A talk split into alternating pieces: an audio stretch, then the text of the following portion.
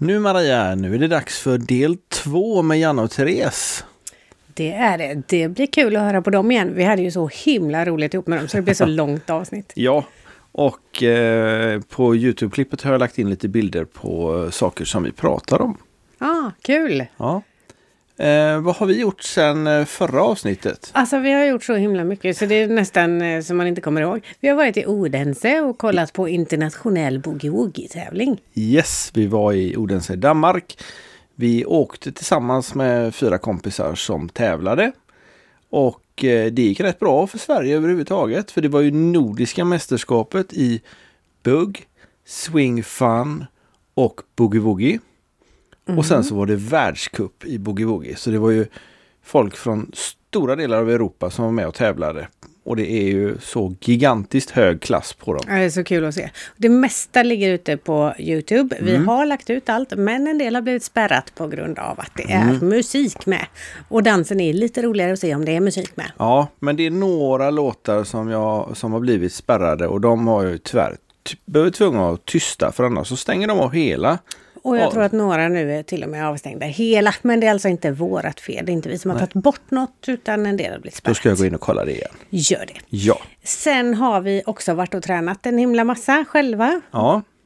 Och vi får se om det är något resultat. För på torsdag ska vi tävla i Timmele utanför Ulricehamn. Ja, i både bugg och boogie Ja. Och idag igen så var vi för snabba. Ja. Men ja, det är ju så kul så det går ju lätt lite fort. Ja, det blir ju lite roligare. när ja, men det är liksom grejer. roligare när det går fort och händer grejer och sådär. Ja. Ja. ja, vi får nog försöka få lite ändring i reglementet där. Att det ska gå fort istället för att man ska ta det. Eller också får vi bli ännu äldre och tröttare. Jag är inte säker på att vi blir långsammare ändå faktiskt. Nej, så kanske det är. Ja. Men bugg och boogie boogie för våran del. Ja. Malte och Sabina ska tävla eh, som eh, min son alltså och hans flickvän ska tävla i eh, vuxen R-bugg. Och Andreas som var med i ett annat avsnitt och dansade med Milla då. Ja. Han ska dansa med en ny partner där som Ja. heter Ronja. Mm. Det är också vuxen. R tror jag. Det antar jag Ja. också. Så det ska bli spännande. Sen är det ju massvis folk. Det kommer folk från Skåne vet jag. Flera stycken. Mm. Och vi ska dansa på kvällen också. Ja, då har vi... Swedish Dance Mafia. Ja, precis. De spelar där och det ska bli skitkul. Dels att träffa dem och dels att dansa. Och det är ju då öppet för alla, inte bara för de som är med och tävlar på dagen. Utan det Nej. är öppet för alla, öppnar klockan sex eller sju tror jag. Ja, Sju, sju tror jag. tror jag det Ja. Eh, och Det står på Buggies hemsida. Ja, annars. dansklubben Buggy i Ulricehamn. Vi var ju och dansade i lördags också. ja, till Blender. I Boråsparken. Och vi klarade att dansa med andra utan den minsta svartsjuka någon av oss. Ja, det, Stor applåd för det. ja, precis. faktiskt. Och dessutom så kunde vi ju dansa med andra. Det funkade. Det var i alla fall ingen som sa till oss att det var för jävligt. Men, eh, och det kändes okej. Det kändes okej, ja. Ja. Det var halt, men det gick bra i övrigt. Ja, och kul var det. Det var jättekul var det. Ja. Det var riktigt. Och varmt. Fast Svettigt. sen fick du lite ont i vaden eller något. Ja, jag får ju väldigt lätt kramp i mina vader. Jag köpte såna här stödstrumpsgrejer, men eh, det räckte inte. Sen får man lite extra ont i vaderna när det är halt. Ja, man spänner sig lite mer. Ja. Mm. Men eh, ska vi släppa fram Janne och Therese nu? Och Ja, så, jag hoppas säga, vi ses väl i Timmele då, vi som har möjlighet. Det hoppas jag verkligen. Ja, och vi ska försöka livesända därifrån också. Vi livesänder ju från Odense nästan hela sändningen, eller hela dagen. Och, Sen eh, är ju inte Timmele någon metropol så vi vet inte riktigt hur det är med täckning och sådär där. Nej, men vi har, eh, vi hoppas på att det ska gå bra i alla fall. Ja. Och sen är det säkert massa roliga danser för nu börjar utedanserna. Det är dans i Alingsåsparken på söndagarna. Ja. Lisebergsdanserna börjar snart. Kungens-parken, och säkert i en Boråsparken, massa andra delar av Fågelby, landet. ja. Och sen är det ju dags för Öland. Ja, snart. Ja, det, är nu inte så långt, sig. det är inte så långt kvar. Ölandsveckan vecka 27 och sen är det Malung och sen... En Ja, det är så mycket skön dans överallt. Ja. Ja. Vi hinner nästan inte vara hemma någonting. Nej, det är rätt skönt. Eller jag menar, det kanske hade behövts. Ja, trädgården och båten och allt annat längtar efter oss också tror jag. ja, eh, så, så kan det vara. Så Ja. kan det vara. Men nu släpper vi fram våra poddgäster. då. Ja, det gör vi. Och eh, ni som vill se oss och framförallt de, titta gärna på Youtube. Gör det. Ha det Ha, gott! ha det gott! Hej hej! Hej, hej!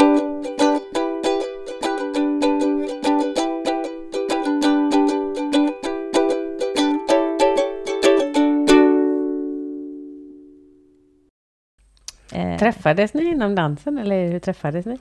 ja men det var ju det, för att han, jag ska ju bara testa en sak. Ja. Och på den vägen Sen höll han fast. Men du, satt, ja, du, du släppte inte henne? Nej, han var jävligt tjatig också. Han, det tog liksom en stund, två år eller något, med att nöta och så. Sen gav du med dig?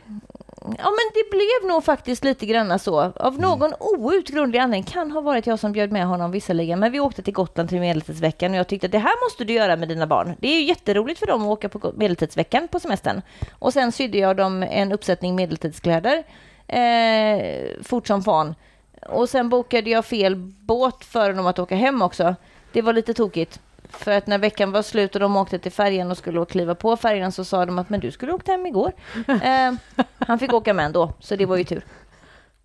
Eh, men på den vägen var det. Då fick det, det, ja. Innan det dansade vi bara ihop. Ja. Men det var, det var nog bara vi som tyckte att vi inte var ett par. Ja, alla andra trodde ju att vi var det. Ja. Ja. Och det var ju just det här med att jag tyckte att powerballader i freestyle, det är roligt. Alltså det är känsla, du vet det är utstrålning, det är teater, det är massor. Så det var ju det vi tävlade i. Ja. Och det var ju sådana låtar vi valde och eftersom vi gjorde det och gjorde det bra så trodde ju allihopa att ja, men de har något. Det, det tror jag. Och så. Och sen Och det vi- trodde du också Janne egentligen? Nej. Nej. Han var nog väldigt medveten om att det inte var något. Jag var ganska tydlig. Att nej, det blir nog bra. Ja. Goa, glada farbror Jan. Ja. Det låter inte så romantiskt. Nej. Så. Men han nötte ner mig. Det, det, ja, jag, jag får skylla på medeltidsveckan. Det, liksom. Det var så. ja. Normalt sett så säger man att det som händer på medeltidsveckan, det stannar på medeltidsveckan. Men vad fan, vi bodde ju i samma stad och träda ihop. Det skulle inte gå. Nej. Nej. Nej. Nej. Det känns som vi nästan är inne på våran standardfråga, så vi kör den tänker jag. Och då är det alltså, vad innebär danspassion för er? Ska vi ta Jan först? Eller Janne? Är du döpt till Janne förresten? Nej, jag är döpt till Jan Peter Sikfrid. Men vi- Det är viktigt för kallas- alla att veta det. Ja. jag, jag kallas för Janne. Eller julben i vissa kretsar. Ja. Så att, jaha. Jag, jag har lite så här, vad ska man säga? Jag, jag har lite svårt för träning och sånt där. Det, då, då, då tänder jag liksom inte till sådär va. Men när det är tävling eller uppvisning som den här vi var på, vad hette den? Vi var på Swedish Open. Swedish Open liksom. Där är 400 stående dansare liksom och, och proffs liksom. Och så ska jag få komma in på dansgolvet och dansa med min danspartner. Då kan jag tända till liksom. Då blir det liksom yes! Det ska vi visa. Eller eh, när jag kommer på en tävling, alltså inte innan tävlingen börjar alltså, utan när man hör sitt namn sådär liksom, då är det precis som det blommade upp någonting liksom. Jaha, det är det jag. Och det är lite utav det här att man kan liksom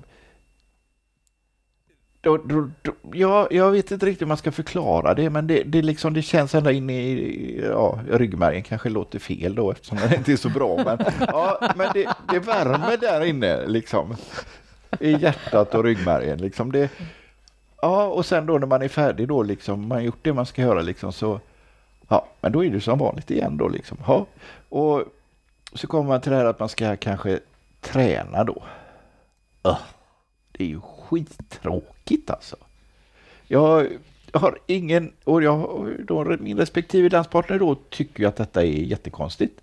Hon förstår inte allt detta och hon har hotat att hon ska sätta upp små pappfigurer runt träningslokalen så att jag tror att jag har en publik. Jag vet inte om det är mitt egocentriska där som liksom måste synas och sådär. Ja, ja, det kan vara så. Ja. Det är ungefär samma som när jag kommer med min husvagn in på en camping liksom och så står alla de där och tittar då, de där som går ut och sätter sig va, i sina solstolar. Nu ska vi se hur det här ska gå då. Och, oh, en, han sitter i rullstol. Och det, det, det är ungefär samma känsla här liksom. Kommer jag? Ja, vadå? Det här är inga problem. Ja, och det, nej men det är det här liksom att man kan krossa förväntningar tror jag. Som är mycket grejen.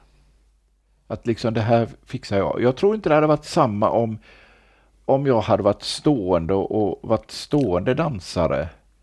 med en danspartner som också är stående så tror jag inte att jag hade fått samma känsla. Jag har ju varit stående och jag har dansat kanske inte så bra men ja, eh, det var mycket disco på den tiden och det var inte samma känsla. Många tyckte inte ens kompisar, fan det är så kul, ska jag gå och dansa liksom? Ja, ja vi får göra det då. då. Ja, men nu, det här är, det är något helt annat. Mm. Ja, ja, det, det, det kommer liksom inifrån. Det, det, det är någonting, men det bör ju vara en tävling då, eller en uppvisning kan vi säga. Mm. Är han äntligen färdig? Vet du jobbigt det var tyst Jag fick ju chans att prata för ja, en gångs skull. Det är jättesvårt att vara tyst så länge. Eh, för min del så skulle jag väl säga som så att innan den där dagen 2004 någonstans i september när jag plötsligt fick frågan, du får jag bara prova en sak, så hade jag ju då som barn sett både dans och konståkning och grejer på tv. Det var faktiskt standard latindanser på tv förr. Mm. Jävligt konstigt att det inte är, är det längre. Men det hade jag sett och jag älskade ju klänningarna och var väldigt upprörd och ledsen alltså, så, över att det här kan jag inte göra, men det ville jag. Och sen så kommer den här och ska bara testa en grej. Och plötsligt så öppnar sig den här möjligheten att, ja men vad fan, det här går ju. Och att gå ifrån de här första stapplande, inte så mycket steg, men, men vi får kalla det steg ändå, till att eh, jag minns så väl, jag tror att vi hade kört ihop i, i typ ett och ett halvt år, när jag kom på att jaha, men jag ska inte bara hålla, jag kan också dra. Och han bara, nu, där fattade du! Eh, nu kom vi någonstans. För han kunde inte förklara vad det var att han, vill, han ville att jag skulle göra heller på grund av att vi, hit, vi uppfann ju någonting nytt liksom. Mm. Visste ju inte jag då. Men idag är det ju himskans roligt. Så att just att kunna genomföra och ha möjlighet att göra någonting som man som barn trodde var fullständigt omöjligt finns ju inget bättre liksom. Så, och då måste man ju fortsätta att göra det och driva det, gärna in i absurdum. Och så. Eh, för att det kan finnas andra där ute som, som också har känt att det är omöjligt. Finns ingenting som är omöjligt. Och det har han ju också visat mig. Han är ju sjukt enveten. Jag är också enveten, men han är enveten på helt fel sätt. För att han gör saker och ting som verkligen är sådär, men varför ska vi ens försöka? Så att han har ju utsatt mig för diverse otäcka, hemska upplevelser. Och det var väl tur att vi var gifta innan dess, tror jag. För att annars hade han nog inte överlevt. Så. Men han har öppnat upp världen på ett fantastiskt sätt. Och den här med dansen har ju då blivit att jag, han, han går igång på tävling. Jag går igång på allting runt omkring tävlingen och sen när det väl är tävling så, så är det sådär, håll käften, jag fokuserar. Så. Ja, ja Fulefjäll var gulligt. Hade jag kommit ikapp dig så hade du dött. Jag hade puttat ner dig. Berätta. Eh, det är trevligt att åka till Idre Jannes arbete har en stuga som man kan hyra där.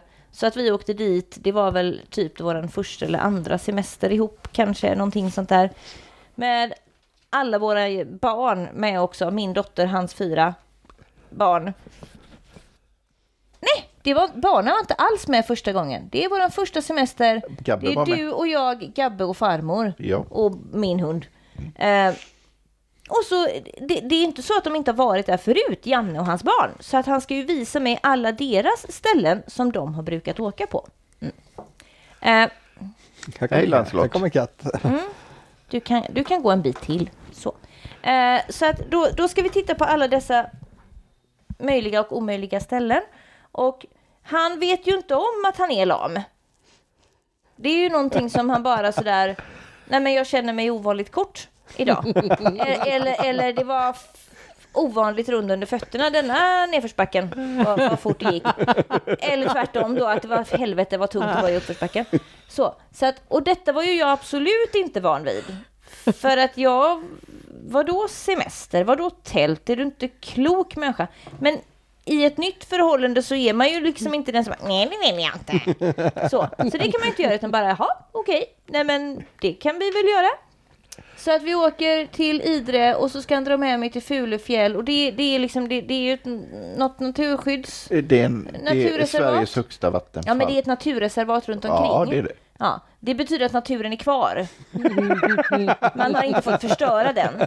Och så talar han så fint om då att, jo men alltså om man tar, för de säger ju att liksom den här vägen mot Fulefjäll, mot vattenfallet liksom, den här vägen, och så säger han då att om man går åt andra hållet, så att, för det är en slinga man ska gå, men på det, den vägen, om man tar den vägen, då är det spångar hela vägen. Och det är klart, det är väl inga problem att köra på någonting som liknar en brygga över träsk och, och konstig annan form av mark och så. Det här med höjdskillnad skulle jag kanske reagera på lite tidigare än eh, typ den första kilometern innan det började höja sig. För där tog spångarna slut och så blev det berg.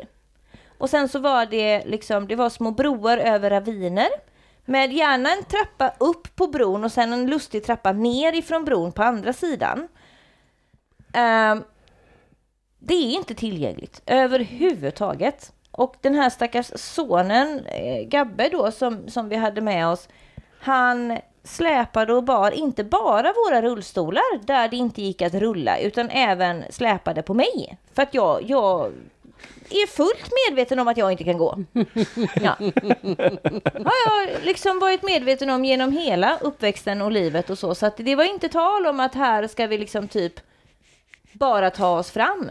Det var ett parti, det finns ett kort på det här. Eh, och där är det liksom så att det finns inte längre en stig. Stigen är borta. Det är liksom ett kallagt bergsparti. Med en ganska så ordentlig lutning upp liksom. Det är inte så att vi kan rulla rullstolen. Vi kan inte dra den upp baklänges utan vi pratar om att här får du ner på arslet och kräla liksom. Så enkelt är det. Så att Janne har ju då tagit med sig sin stackars mamma. Jag fattar inte hur hon överlevde. Eh, och liksom gått upp med henne till, till nocken där och så har ju Gabbe gått upp med hans rullstol då va.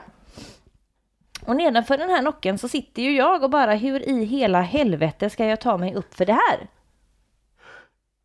Och så, för att det, det, det kommer ju inte gå.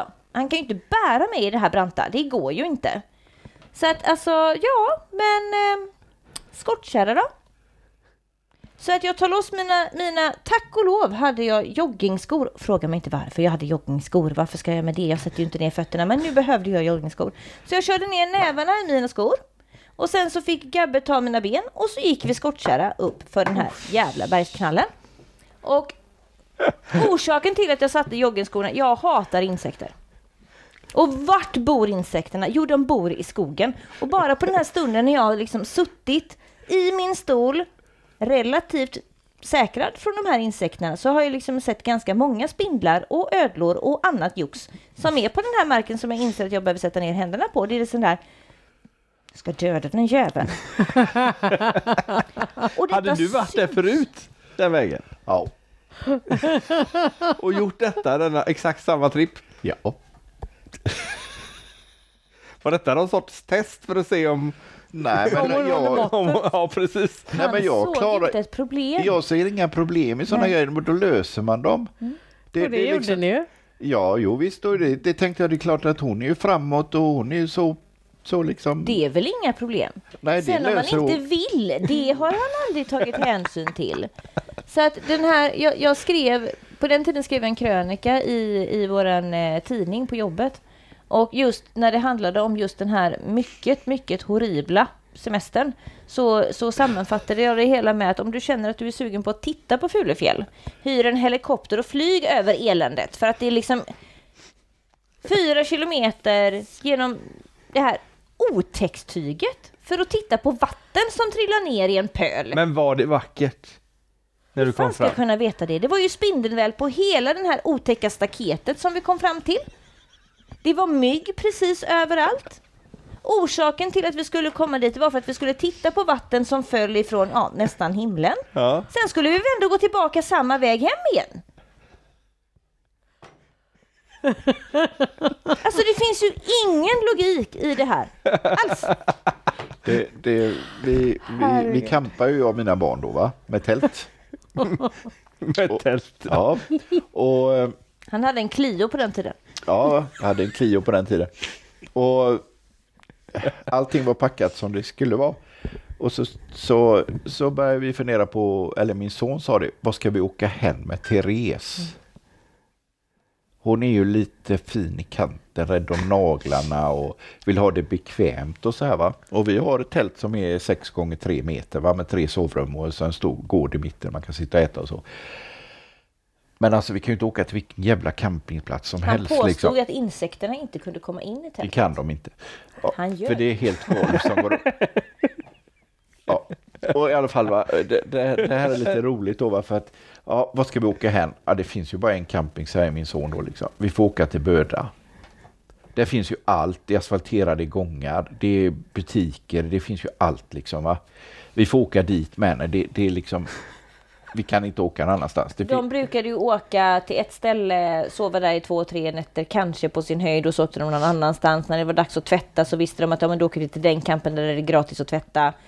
Ja, Ja. campingliv. Ja. Så vi åkte över till Öland och var väl lite halvskraj sådär va.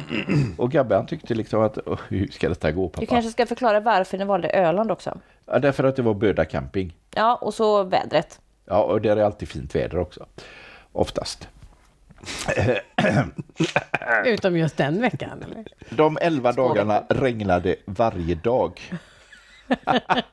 Det har aldrig hänt förut, jag lovar. Och det har nog inte hänt efteråt heller. Och Öland som saknar så mycket vatten. Ja.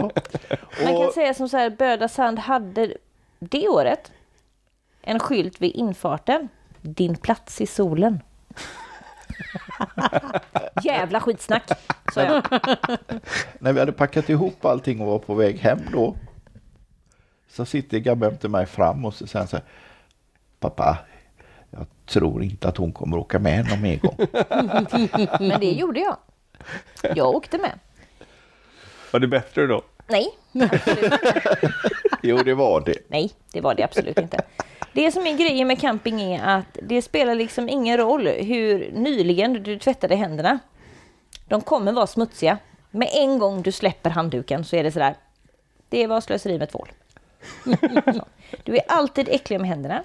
Det är alltid kallt om det inte är stekhett. Det finns aldrig något mittemellan. Um, ehm, det här med att insekterna inte kan komma in i tältet är fullständig lögn. Så att man behöver ha liksom självförsvarsprodukter när man ska ut och campa. Eh, hälften av dem behöver man gömma så att inte Janne ser dem för att han tror att det förstör liksom impregneringen av tältet när man sprayar radar på tältduken. Det är fel. Varje gång som han och Gabbe åkte bort ifrån tältet så stod jag där tillsammans med min dotter och sprayade hela tältet fullt med radar för att då gick inte gråsuggorna och de andra otäcka sådana du vet. Vad heter de? Tvestjärtarna? Ja. Ja, de klättrade inte alls lika, lika ofta på tältduken om man gjorde så. Gick alldeles utmärkt. Och, och sen tyckte jag då att okej, hon, hon frös, hon tyckte det var tråkigt och så då köpte jag en gammal husvagn. Jag tänkte det blir nog bra. Den luktar fan. Man kan väl säga att det var en gammal husvagn. Den var från 76, helt original från 76. Ett äldre par hade haft den. Eh, det de inte hade gjort det var väl att täta fogarna lite här och var och sådär. genom åren kanske. Eh, så att, eh, men eh, jag piffade till den lite grann. Vi, Ja, vi piffade den. till den och jag fick sy nya kuddar och det var ju himskans roligt att göra det. Problemet var ju liksom det att första, min första erfarenhet av att jag har husvagn. För att han hade ju sålt in det här med att du slipper frysa. Det kommer ju inte in insekter på samma sätt i en husvagn. Det låter ju jättebra för det var ju sådana saker vi hade problem med.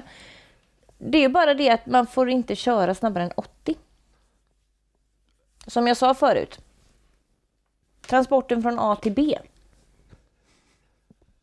Nej, för att den är liksom bara så här onödigt ont. Och då, då så bestämde jag mig att vi säljer den här vagnen då. Så det kom en dam och köpte den. Och då skulle vi åka ner på helgen sen till min dotter som bodde i Halmstad då. Och eh, jag hade ju inte slutat titta på husvagnar. och jag hade ju hittat den här, en, en, en, ett gammalt reportage om den här svalboet då, den här lille. Det är en liten, liten, liten rund. Ja, den Eller är den två är, den meter, är, två, den är som en... två Ja. meter lång och 2,07 bred. och eh, Det betyder visst. att du kan gå in genom dörren. Så kan du stå på den ytan, alltså ni som kan stå. Ni kan stå på den ytan och sen kan ni sätta er ner vid bordet. Alternativt om det är nerbäddat för då är det en säng. Sen är det klart. Ja, så, eh, så att, och jag hade tittat på de här, jag visste att de låg runt 90 000 någonstans. Om man kunde hitta någon och i Sverige hade det bara varit fem och Ja. tre var exporterade utomlands. Jaha. Och så sitter vi där nere hos min dotter i Halmstad och så tittar tidningen där nere.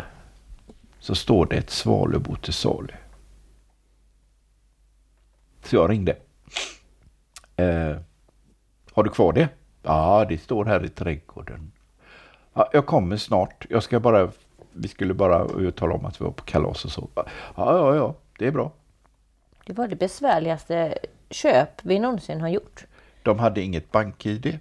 De hade inga, De hade ingen swish. de hade ingen swish. Nej. Det var ett pensionärspar. Det var helg. Ja. Försök att flytta pengar på en helg på banken. Eh, den här vagnen hade de haft och åkt och fikat med och suttit och tittat på havet. De visste inte ens om att man kunde bädda ner den tror jag. Nej, det vet De hade inte använt gjorde. Nej. kylskåp, eller ingenting i den, hade de använt. Den var väldans, väldans alldeles sådär oanvänd. Det som var lustigt med den, och det var ju där man kanske skulle fått en liten varningsklocka, det var ju det att det började regna medan vi satt där och försökte hjälpa dem med det här med BankID och swishen och, och hela den här balletten. Eh, för att Janne ville ju självklart betala för vagnen så att vi kunde liksom De dra den skulle ha därifrån. 50 000 för den. Ja, det var, Oj. det var ett jättebra pris liksom. Men då får vi ju tvungna att lösa det där.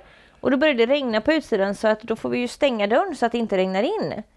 Eh, de var snälla och la något över våra stolar för de fick inte plats på insidan kan jag säga. Eh, och det var då man insåg att fyra personer i den här vagnen med dörren stängd, syret tar slut väldigt fort. Vi fick liksom öppna halvdörren för att det, det är för lite luft i den. Båda gott. Det var då, då, ja, så köpte vi den där och drog hem den då. Och då vill jag ha en potti potti. Det är ju en toalett då. Ja. Och alla potti potti som säljs i Sverige, de är höga. Men jag hade bara 38 centimeter när jag hade bäddat ner sängen under. Så då fick jag beställa en potti potti från Holland. För där hade de sådana låga, små potti potti. Och så kunde man lägga in stolarna, fälla ihop dem och lägga in dem under sängen. Så de fick plats också. Man kunde även ha två små barn liggande under där man bäddade. Åkte inte med när jag var med. Nej, det är inte när hon var med. Så att, då kunde man ju frikampa med den. Den var ju perfekt för detta då, eftersom den var så liten. Men så blev jag lite bekvämare och hittade den här som jag har idag då. Eh, både bekvämare och vill ha, inte ha, behöva bädda upp och bädda ner utan jag vill ha en säng och så vill jag ha en sittplats. Och så vill jag ha ett kök som är tre plattor och så vill jag ha en toalett och en dusch. Och varmt och kallt vatten vill jag också. Ja. Nu är vagnen för stor så nu åker jag definitivt inte med. Nej. Ja, hur firar du dina resor, dina semestrar istället? Då sitter du hemma? Då sitter jag hemma och så eh, jag tar hand om mina katter och eh, de potentiella jourkatter som, som har råkat hitta sin väg genom dörren. Eh, jag hjälper en organisation. Eh, Så att förra året hade vi 11 jourkatter under sommaren. Och det tar ju inte hela dagen och, och sköta och gosa med katter och så. Så att utöver det så syr jag medeltidskläder inför veckan på Gotland. Ehm, Eftersom kroppen min börjar bli lite sådär försämrad och så, så är det också det att jag måste sluta pusha mig själv och göra för mycket. Så det blir inga fler resor till Furufjäll. Och så, där sätter jag ner foten och det bestämdaste. Eller jag, jag får tappa ner den för jag kan inte lyfta den längre. Men, så eh, så att eh, därav blir det ju en hel del sådana här liksom, slötittande på serier. Men är det solsken och så, så bor jag väl mer, alltså då flyttar jag ju ut mitt, min syjunta så sitter jag ute i trädgården eh, på altanen med mitt sybord och min, jag syr med maskin faktiskt. Någonstans får man sätta ribban så att eh, fullständigt historiskt korrekt är det inte. Synliga sömmar är sydda på maskin. Förra sommaren råkade jag bli med en overlockmaskin. Sjukt bra med det. Är det alltså Så är du tävlingskläder också då? Nej, jag har designat mina tävlingskläder. Asså. Ja, men eh, jag har en fantastisk bekant eh, som heter Kristina. Hon har en egen eh, dansstudio för barn mest tror jag. Och jag tror att de dansar scenisk dans där. Jag är ju sjukt dålig i vad olika discipliner heter som inte jag sysslar med. Och ballett och scenisk konsttjosan och så är inte riktigt min starka sida. Eh, men hon har sytt och jag har designat. Mm, kul. Vansinnigt roligt. Jättebra eh, sätt att spendera liksom två år med pandemi på också. För jag hade tävlingskläder innan pandemin som vi sydde upp för andra året vi skulle åka till Holland. Men eh, nu när vi inte kunde åka till Holland så kom jag fram till att men man skulle kunna göra nya tävlingskläder då. Och så. Sen ska man liksom inte vara, vara morbid, men jag har slut på äldre släktingar. Jag, jag tillhör nu den äldsta generationen i, i våran släkt. De andra har helt enkelt trillat av pinn. Och eh, jag hade hellre haft dem kvar, men, men eh, är ändå tacksam för att jag har fått ärva lite grann genom, genom dessa tragiska händelser och så. Så att det har ju gett finanserna för att kunna tillverka sina egna kläder. Det är ju inte så att det är gratis i standard latin. Det är eh, kostsamt kan man säga. Och det är väl lite grann därför som det är sådär att ska folk ha råd med, med den här sporten så måste man välja vilka kostnader ska jag ta själv. För man kan inte klara av att ta alla. Så. Men det är vansinnigt roligt att, att designa dem. Men jag, det är liksom inte riktigt samma tygsort i tävlingskläder som det är i medeltidskläder. Eh, Inte Nej. direkt. nej, nej, nej. Det är väldigt lite stretch i, i ylle. Vi kan, vi, kan ju inte, vi kan ju inte undvika nu när vi pratar om tiodans, vi pratar om rullstolar. Vi kan ju inte undvika Let's Dance där vi har Aron som är med. Som sitter i rullstol. Han säger själv att han är lyxhandikappad och hjulbent. Eh, lyxhandikappad på så sätt att han har lite styrsel i sina ben så att han kan flytta sig och, utan rullstol. Mm. Eh, han är också, och jag säger också, äventyrlig av sig. Kanske Ja. något mer än vad ni är. Eh, Låter även, marginellt. även, även, även, tänkte jag säga, även om det låter som det inte är så stor skillnad. Jag skulle inte köra med de höga bergen, det är snö där. Jag skulle inte få för mig att simma till Åland. Jag kan ta båten, det är mycket roligare. Det är skitblött i vattnet Och kallt. och kallt. Jag gillar inte frysa. Nej. Nej. Nej, men det finns en viss likhet. I alla fall kan jag känna den, att det finns en viss likhet. Ja. Eh, eh, varför ska inte jag kunna göra det alla andra gör? Det, det är väl lite det här då. Och hur ska jag bära mig åt för att kunna göra det? Men han har dratt det lite, lite längre då. Ja. För jag menar, det är inte normala människor som simmar till Åland oavsett handikapp eller icke handikapp. Nej, men det är många som åker Vasaloppet. ju. Ja, Ja, det är men då kan man undra hur friska fler. de är. Ja, precis. Det är fler i alla fall. Absolut.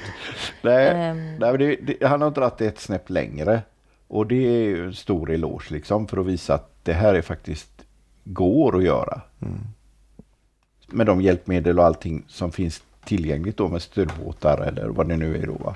Och folk som backar upp och sånt här då. Va? Och sponsorer och sånt då. Va? Men han gör ju det också av en anledning. Liksom. Ja. Det är ju inte bara det att han tycker att det är kul att pusha gränsen. Det är ju en del i det hela. Men sen så har han ju också sitt, eh, alltså sin historia med, med cancern och, och, och sitt, sitt driv till att stötta Barncancerfonden och sådana saker. Så att det ligger ju mer i det bakom. Sen tror jag säkerligen att han har askul när han gör de här grejerna. För att det är kul när man känner att fan, jag klarar det. Alltså det är en otrolig känsla när man uppnår en grej. Det kan vara en jätteliten sak, men det kan också vara något jättestort. Liksom. Eh, Men varje gång som man känner att fan, det här funkar. Så, så växer man och, och man blir så mycket starkare utav det. Liksom. Jag kommer ihåg första gången som jag vågade mig iväg in i Göteborg med att åka spårvagn utan att ha liksom någon med mig. Jag åker vilse. Hur i hela helvete ska det här gå? Och jag skulle ta mig från Olleskroken till Majorna. Det är samma spårvagn. Och då åkte du vilse. Nej, nej, nej. Jag åkte inte vilse. Nej, okej. Jag tog mig både dit och jag tog mig hem och jag insåg att om man ska till Dalheimers så åker man till Mariaplan ovanför Slottsskogsgatan. När man ska hem så åker man från Jägerdorfsplatsen nedanför Slottsskogsgatan. Nedförsbacke båda vägarna. dans. Man ska inte vara dum, då blir man snart vuxen. Tror ni att eh, Arons deltagande, eh, jag kommer inte ihåg hans efternamn. An- Andersson, Andersson är det va? Ja, Tror det Aron. ja jag tror det med. Eh, tror ni hans medverkan i Let's Dance eh, kommer hjälpa rullstolsdansen i att det händer mer så att ni får lite grann stöd och lite att Jag- det blir mer engagemang överhuvudtaget? Jag, skulle, alltså jag hoppas ju innerligt detta. Jag hoppas ju att folk har suttit hemma i sina soffor och bara, men kolla vad man kan göra. Precis som jag reagerade när Janne visade mig att titta här vad man kan göra. För att jag har märkt att det, det spelar ingen roll om du pratar om rullstolsdans eller ser ett videoklipp som någon har filmat någonstans angående rullstolsdansen. Du måste uppleva det. Det går inte att beskriva hur man gör eller varför det funkar. Eller så. Du måste prova. Jag har inte genom mina alltså, snart nu 20 år som aktiv inom den här idrotten någonsin träffat på någon som har provat rullstolsdans oavsett disciplin eller vad det är och sen konstaterat att nej, det här var ingenting. Och då kan det vara antingen folk som har dansat förr, oavsett disciplin, spelar liksom ingen roll, eller folk som inte har ens träffat personer med funktionsnedsättning. Alla tycker att fan det här var kul.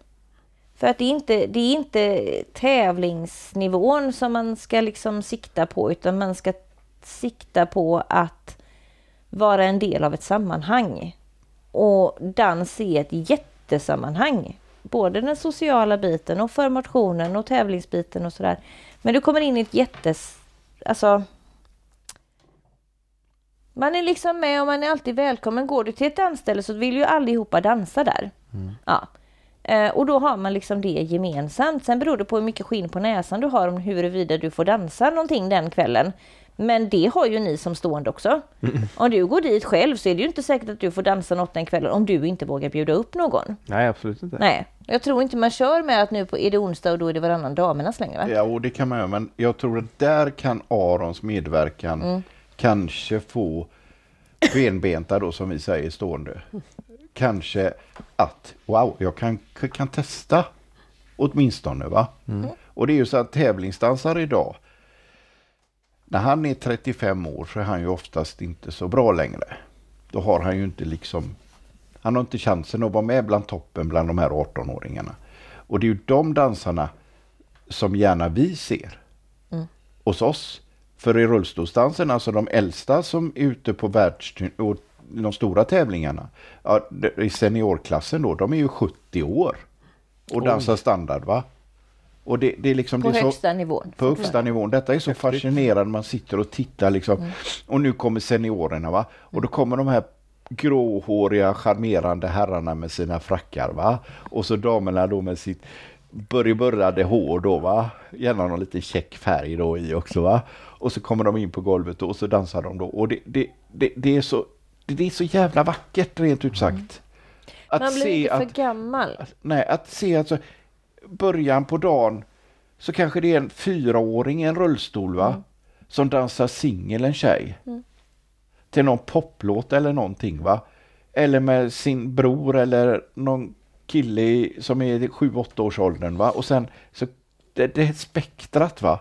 Att det täcker över så länge. Så att jag uppmanar väl alla dansare som har varit dansare att när de känner att karriären, kanske familjen eller dylikt, så här, va? ta kontakt med rullstolsdansklubb. Eh, det finns, ta kontakt med Therese till exempel, hon har kontakterna. Hör med Danssportförbundet, finns det någon i närheten? Kom och testa. För man är inte slut som dansare bara för man har fyllt 25 eller 30. Tack. Ja. Om man vill dansa standard latin, sen kan man hålla på med bugg då som min syster håller på med då va? och hon är 67.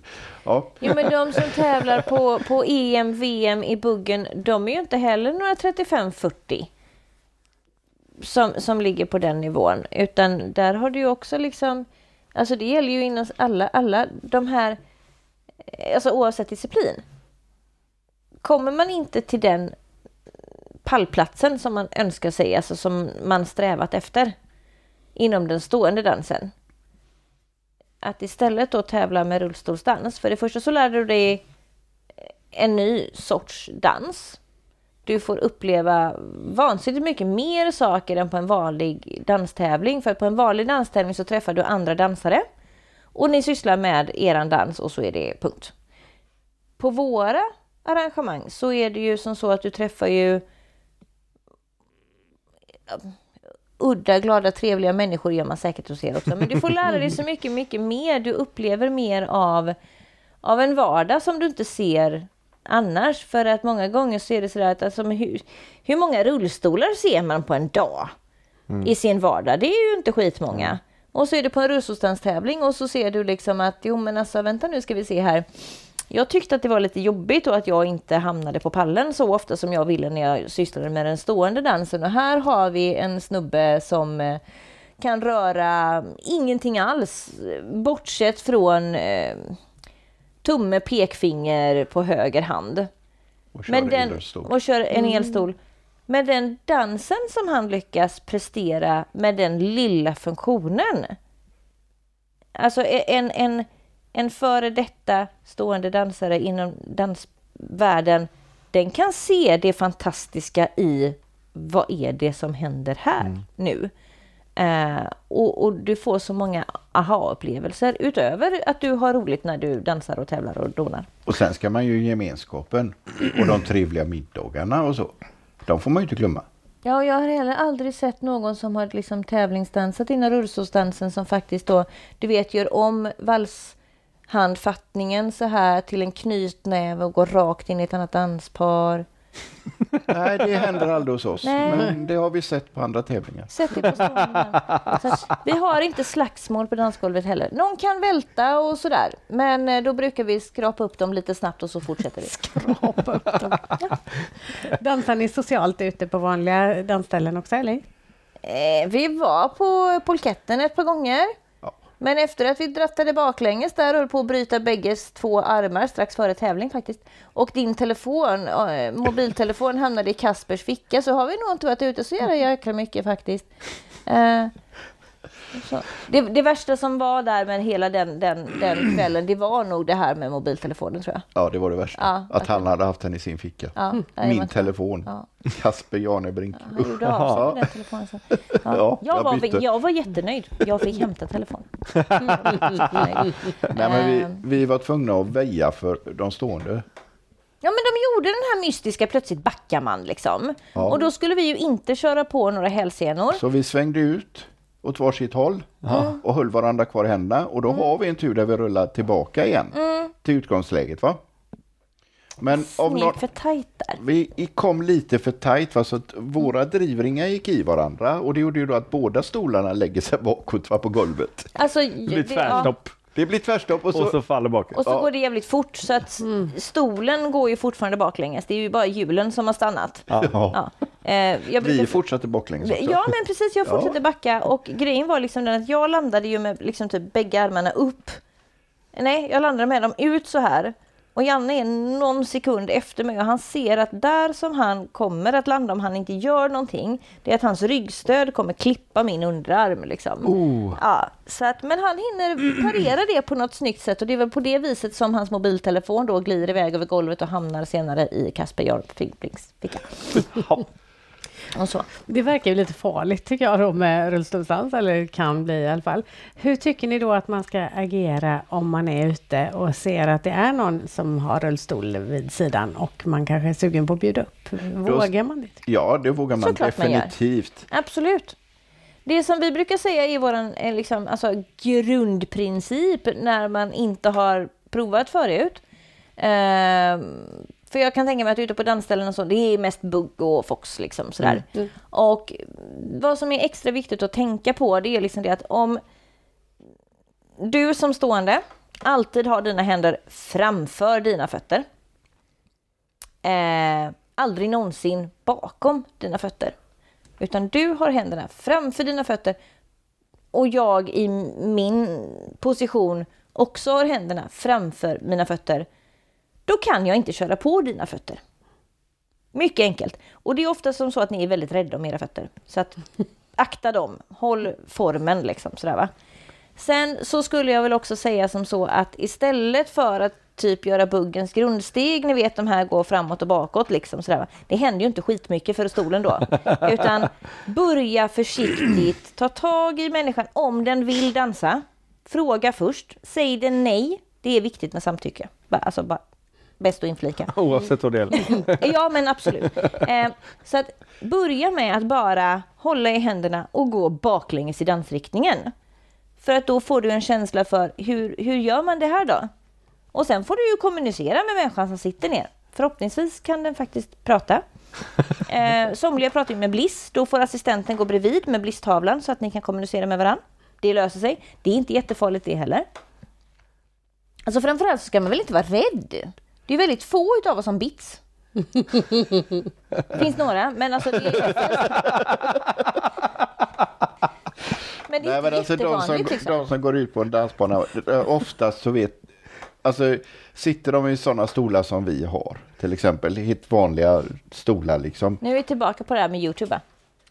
Ja, Ja. Mm. Youtube går hela tiden. Ja. Bra, Om så, du- för om du de inte- syns inte under bordet. Nej, jag gör inte det. Nej, Vi kan ta ett kort sen och ska Ja. förklara lite grann. ja, då, då liksom, då, de som sitter i de stolarna, de vet oftast hur man använder dem. Mm. Och vet vad, vad som händer om man, gör, om man har händerna här uppe till Kan, exempel. kan, man, kan man generellt säga ju mindre, ju mindre rullstol desto mer eh, styrka har, ni, har man i överkropp?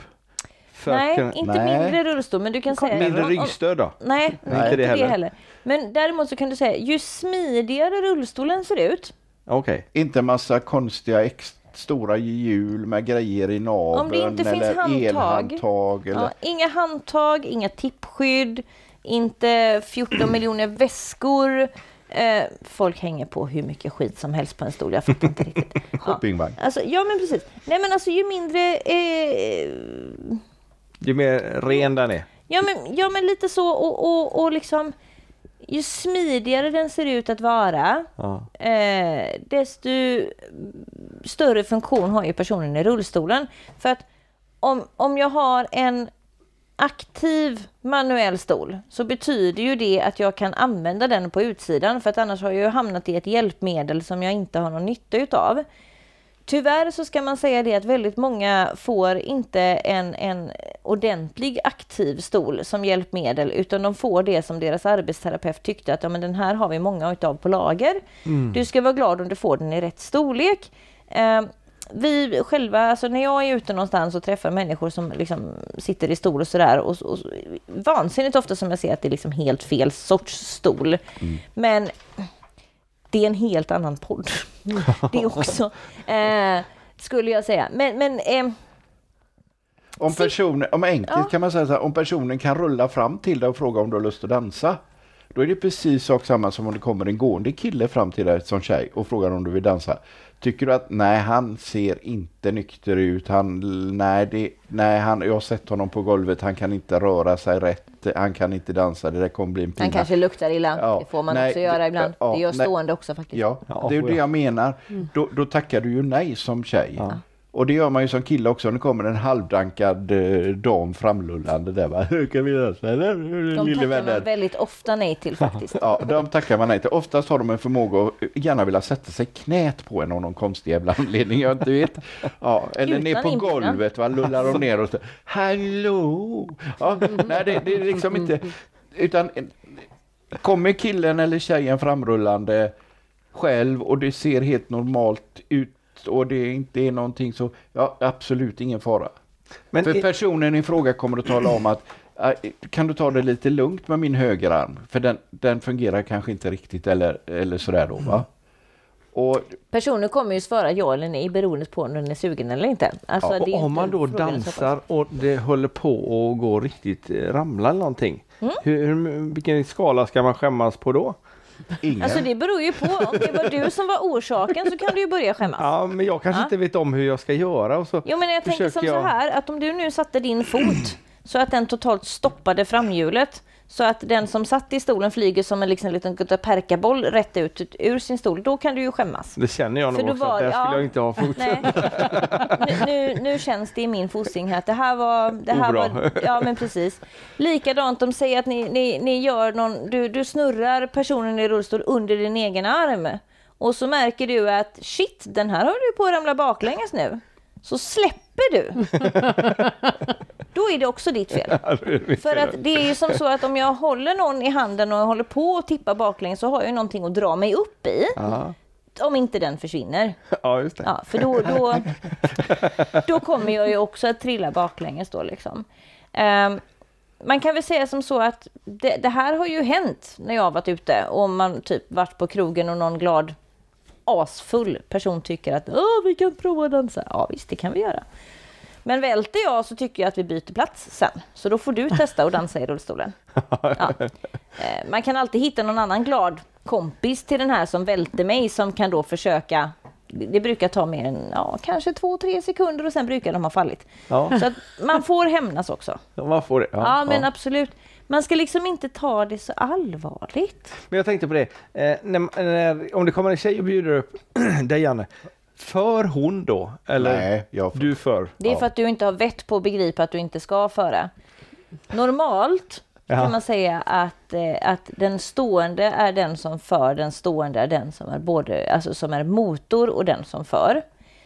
Kan man som sittande kille föra så är det väl klart att den kan också slänga in en åsikt på ett hörne. Sådär.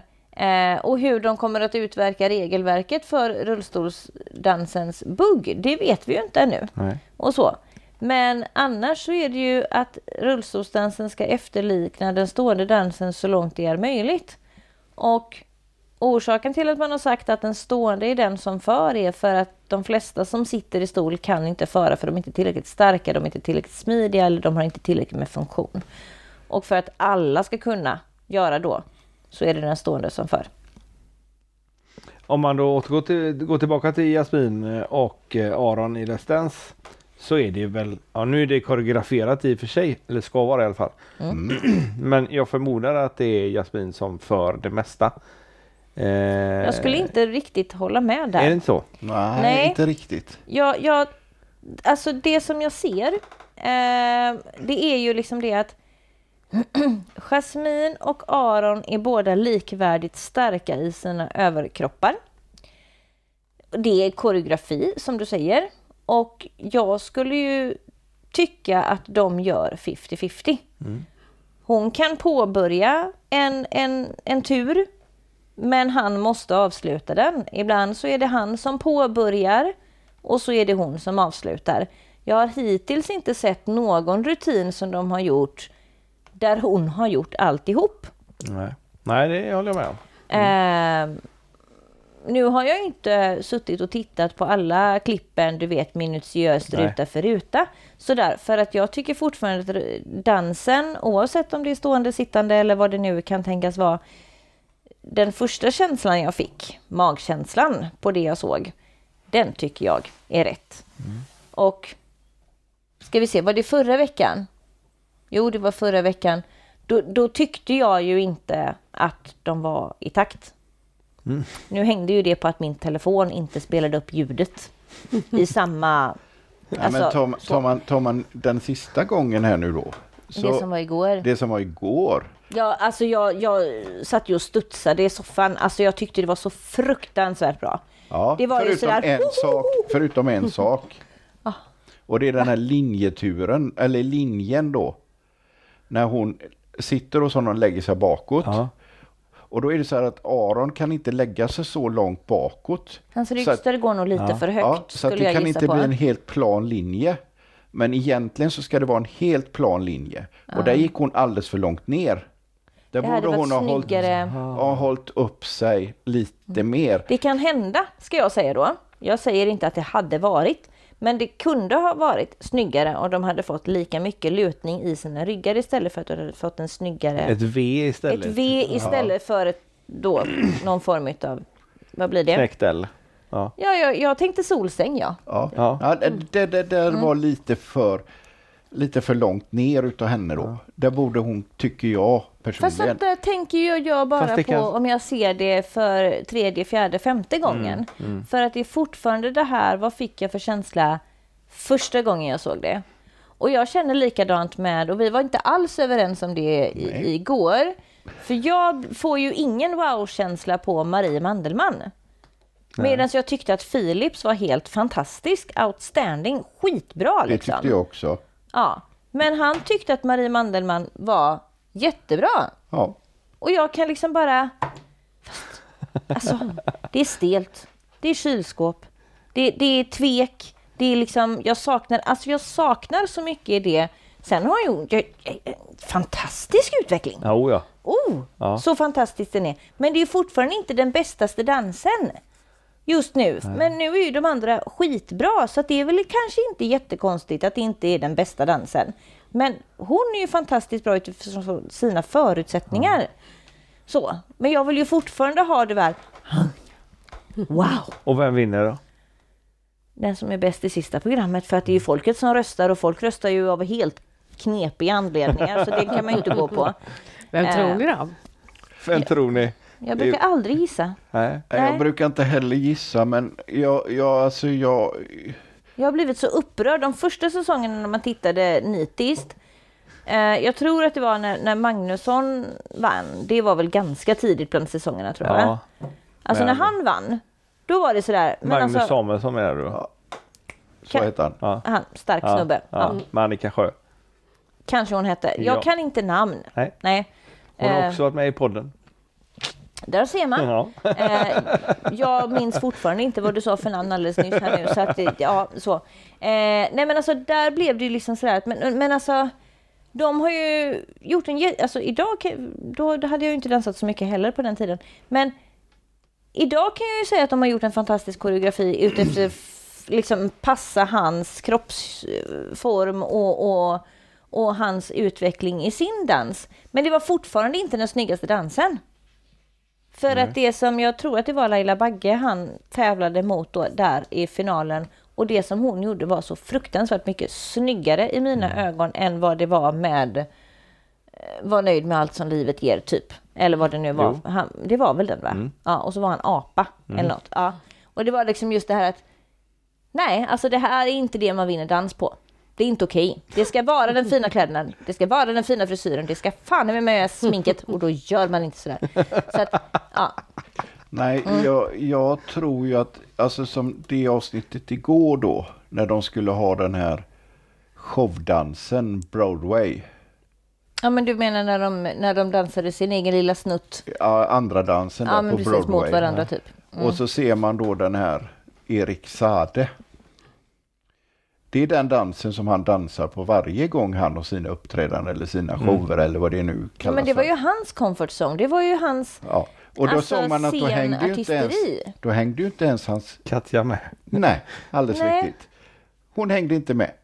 Och då menar jag så här att Då kan det då inte vara pratar folk, orättvist. pr- folk pratar om att Åh, det är så orättvist och det är inte jämnt det här. Nej, men det, det kan man inte säga att det är va? För att för det första så har de med folk som är på scen normalt sett. Folk som är teaterfolk, folk som ja, de har inte varit dansare då, det måste man väl lägga till då. Men Erik Sade, är inte han en dansare? Han har ju inte, Han har ju inte dansat pardans bara, men Nej, i övrigt har han ju dansat. Men han har ju takten, han Ja, har ju absolut. tempo, han kan Och ju den musik. ska jämföras liksom. med Mandelmann då. Mm. En, en kvinna som bor på en bondgård, går i sina gummistövlar, kanske åker in till stan och tar på sig ett par gummiskor, som hon säger. ja. Henne ska vi sätta i dansskor med klack. Mm. Och hon ska in, uppträda inför folk, nog för att hon har mycket folk på sin gård. Fast Men det är ju alltså, ett filmteam. är detta rättvist? Ja. Det- Jag alltså tycker inte att det är Sen mer- kan man ju blanda in Aron då. I detta då som folk gör på alla Facebook-sidor och allt och vad det nu är va. Och alltså det, det kan aldrig vara rättvist. Men jag Det är, inte ens, inte... det är inte ens rättvist i en vanlig danstävling. Nej, nej. För att Men- det finns de som har betydligt mycket bättre förutsättningar än de som inte har det. Och det bara, bara ta en sån sak som kläderna. Vilken 14-åring, 12-åring som ska åka iväg på sin tä- har, Alltså tittar man kläderna som de har på de här ungdomstävlingarna va? Bara. Det skiljer ju jättemycket från den som har den dyraste och finaste och med stenar och... Det är därför barnen inte får ha stenar. Ja men, Visste du inte här får du se upp det. ja, men du förstår vad jag menar, liksom, det skiljer så otroligt mycket Jo. ändå. Ja. Så att, och det är en bedömningssport. Och bedömningssporter, det, det, det är liksom... Men det är väldigt mycket, väldigt mycket regler inom dans, eh, tiodans och latin. Men det Mm. ska vara, håret ska vara på ett visst sätt och kläderna ska vara på ett visst sätt eller ganska många visa sätt. Mm. Och så, eh, ska trosorna synas så måste de vara i samma tyg som klänningen. Ja. Och så, måste ha, du, om du hade långt hår så måste du ha en tofs, du får inte ha det löst som Nej. kille. Mm. Och så vidare och så vidare. Så att, eh, Och så många regler har vi inte kring de sakerna i Rosostans. nej, det är inte Nej. samma. Nej, för Nej. varför skulle vi ha det? Det som du får lov att göra i eran A-klass. Det får du göra i Rosostans. Det finns liksom inte begränsningar på det viset och era A-klasser har ju inte begränsningarna. Nej. Du ska ju jobba dig upp till att slippa begränsningar helt enkelt. Eh, och vi kan ju inte stoppa in begränsningar för då kan ju inte folk vara med. Det funkar ju liksom inte. Men för att återgå till just, just Let's Dance så skulle jag ju säga att lika väl som att Marie Mandelmann har väldigt skilda förutsättningar från Erik Sade så har ju Aron det på precis samma sätt. Ja. Det som folk har svårt att förstå det är ju att det är att se den skillnaden för både eh, Marie och, och Erik har fortfarande fötterna som de dansar med. Eh, Men om hon hade gått ut på dansgolvet i gummiskor istället för de här klackskorna som hon har lärt sig att gå i så hade ju folk reagerat man kan inte dansa i sådana skor. Och då hade hon fått precis lika mycket skit som Aron får för sina hjul. Eh, och sen så måste jag också säga det att jag stör mig väldigt på när folk säger inget ont om Aron, men. Alltså, men vad då men? Antingen så pratar du om paret och deras prestation. Eller så pratar du om eh, klassningen liksom. Alltså vad är det för dans du, du pratar om? Pratar du om stående dans eller pratar du om sittande dans? För att det är skillnad på sak och person. Och man kan inte säga Aron, men. För att då har du gjort det på personnivå och då får du försvara varför du tycker att Aron ska sparkas ut när vi pratar om Let's Dance där man hittills inte sparkar ut någon. Man röstar vidare dem. Det är Robinson som sparkar ut folk. Så, så att alltså den, den aggressiva och hatiska tonen eller den ignoranta tonen den stör ju mig något helt vansinnigt. Jag vill ju att det här ska sprida sig. Det ska visa att titta här vad som går att göra. Och att både personer med funktionsnedsättning och friska människor ska se att ja men fan det går. Och ha ett öppet sinne för vad som går. Sen måste du inte vilja prova. Det är det ingen som säger att alla måste genast komma till våra träningar och prova. Det är det ingen som kräver. Men, du ska någon kunde åtminstone... dyka upp kanske någon Ja, man är jättevälkommen om man vill. Ja, men jag, jag har ju provat att dansa bugg och fox med, eh, eller långsam bugg och bugg med Sanna. Och jag tycker det var skitkul. Ja. Jätte, a- a- helt andra grejer, man kunde göra saker. Och så behövde man inte tänka på stegen eller pulsen eller sådär som man behöver göra i tävlingsdans på buggen. Nu hade- sa du nog lite för mycket. Nej då, det är tävling, socialdansade gjorde vi. Ja, Men det är inte roligt att socialdansa om man inte går ut för att vara snyggast på Nej. Jo, men golvet. Fast Snyggast snyggast var ska man vi. vara utan puls, tycker ju vi. Nej, Ja. det kan man ju inte. nej Du det kan ju inte tappa vara något. Det måste Det vara är alltid VM vet du när man går upp på Ja, golvet. ja, ja, gud ja. ja. Nej men jag Eh, tror att, Vi har inte VM i bugg så det är lugnt. nej men jag Undrar tycker, varför? Vi hade faktiskt det förr. Ja, ja, jo. Och hur många nationer var det med då? Sverige och Norge Finland. och Finland ja. Ja. Danmark hade väl någon också kanske. Ja. Nej, men jag, om man går tillbaka till Let's Dance då så tycker jag att de har gjort en liten tabbe när de bara tatt, gjorde samma tabbe i Norge. Där tog de in en tjej då förra året. De skulle tagit in Aron och så skulle de tagit in en tjej i stol. De skulle haft två rullstolsdansare. För att då hade svenska folket kunnat ja, men se skillnaden. Liksom. Ja. Och kanske då inte en tjej och en kille. För som sagt, när de hade eh, Birgitta eller Ja, något. Birgitte, ja. Ja, Birgitte. Och Filip Rabe som är från Sverige. Ja men precis. Mm. Och när de var med, det som jag, de, de, de klippen som jag, jag kunde se, för vi, jag fick inte se det när det hände, man fick leta på Youtube efteråt liksom. Men det som jag tyckte var störande med den, det var liksom det att det blev så himla mycket, ja men lyfta upp henne ur stolen och göra lyft. Det blev inte så mycket rullstolsdans för att det var, sätt tillbaka människan i stolen så hon får dansa. Kände jag liksom. Och jag har pratat med, med en, en bekant som vi har i, i, i Norge och han tyckte väl att stormigheten som var när hon var med i Ska vi dansa var ju mer ifrån funktionshindervärlden som tyckte men alltså det där är ju inte bra. Det där är ju inte rätt. Nej. Och jag tror att det var en del klagomål på henne som person också för att hon kanske inte var den mest populära idrottaren i så. Men jag vet inte Nej, för vi kan inte läsa kommentaren om det i alla fall. Liksom. Jag har, tro mig, jag har försökt. Jag har scrollat. Och På här, Facebook. här är det precis tvärtom i Sverige. Ja, här, klagar man, mer- här klagar eh, folket och där klagade handikapprörelsen. Ja. Ja, här Det är är, det mycket Ja, friska det- som inte vill förstå att rullstolsdans för det första överhuvudtaget är dans. De vill inte förstå att Let's Dance i grunden då juryn dömer efter ett regelverk. Det är ju inte så att juryn sitter där och bara ja fast personligen så tyckte jag. Alltså de har ju belägg för det de, eh, alltså ris och ros som de ger liksom. Eh, sen kan man väl diskutera spadarna med, med 1 till 10 på. Var, vad det har sin grund någonstans. Men jag vet ju att det är ju en vanlig eh, grej man har i exempelvis freestyle. Att där i rullstolsdansen freestyle så bedömer man ju, där skriver ju domarna upp, ja men på den här biten fick du så här många poäng, på den här saken man ska klara av så fick du så här många poäng. Jag kan se en relation till det, att man har plockat med det liksom i, i tävlingsmomentet som juryn har då liksom. Eh, men sen det här folket som inte förstår att det är ett regelverk. Och de har ändå förklarat, visserligen väldigt kortfattat och bara i första programmet, att det finns ett regelverk för rullstolsdans. Och- det gör det ju. Men man kanske behöver poängtera det mer.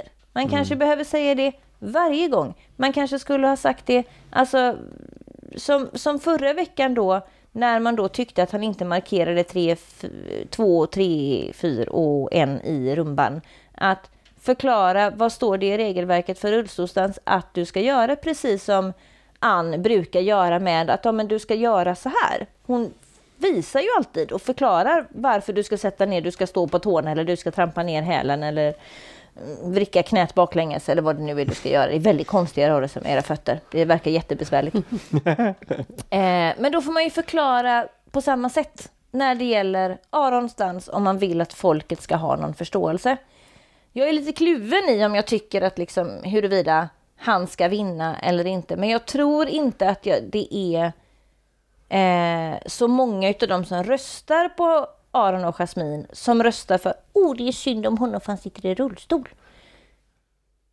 Det känns inte som att samhället fortfarande tycker så jävla synd om oss längre. Det är inte självklart att ja, men det är klart att den här lama ska få göra gratis. Eller att en lama ska få sitta längst fram på konserten. Det är inte den attityden längre. Attityden är eh, det, alltså den, den är en annan idag. Den är mer inkluderande. Sen har vi absolut inte kommit hela vägen. Det kan vi ju se. Men, men Det beror på hur många 14-åringar som har telefon som kan ringa på Erik Sadde. ja, men Ja, ja, Men så är det också. Ja, och hur många, alltså jag som då inte har små barn, den här Marcus som åkte ut nu i lördags, han är med på Bolibompa. Ja, och jag bedömer hans dans för jag tittar inte på Bolibompa. Är han kompis med draken? Ja men skitkul för honom. Vi känner draken. Nej, han har slutat Ja, faktiskt. jo. Ja. Men så, han var inne i draken.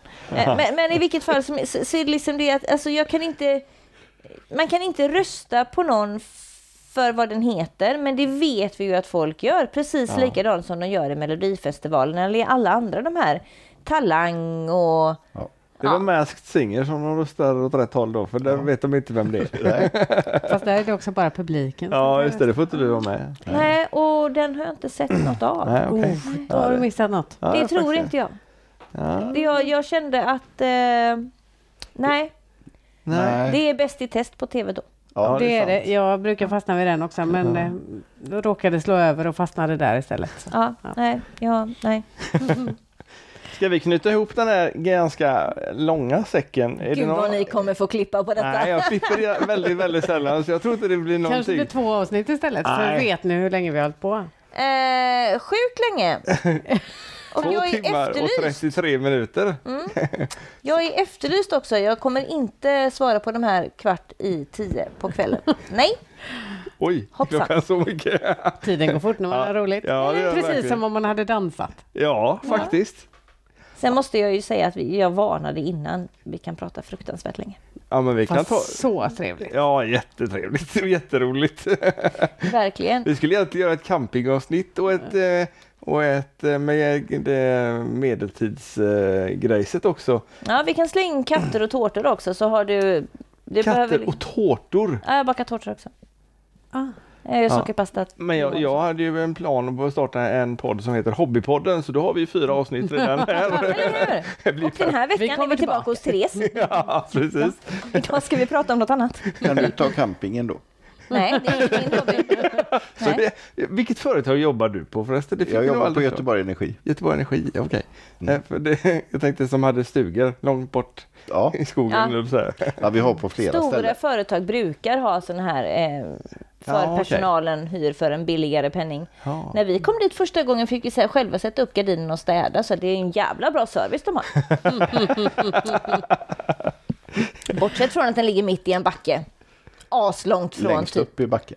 Ja, precis, mitt i en backe. Tack så hemskt mycket Tack själva. för att vi fick komma hit och att ni ville vara med i Danspassion. Tack för att eh, ni har lyssnat och tittat på dagens avsnitt. Och eh, Janne och Therese, vi hoppas vi ses igen.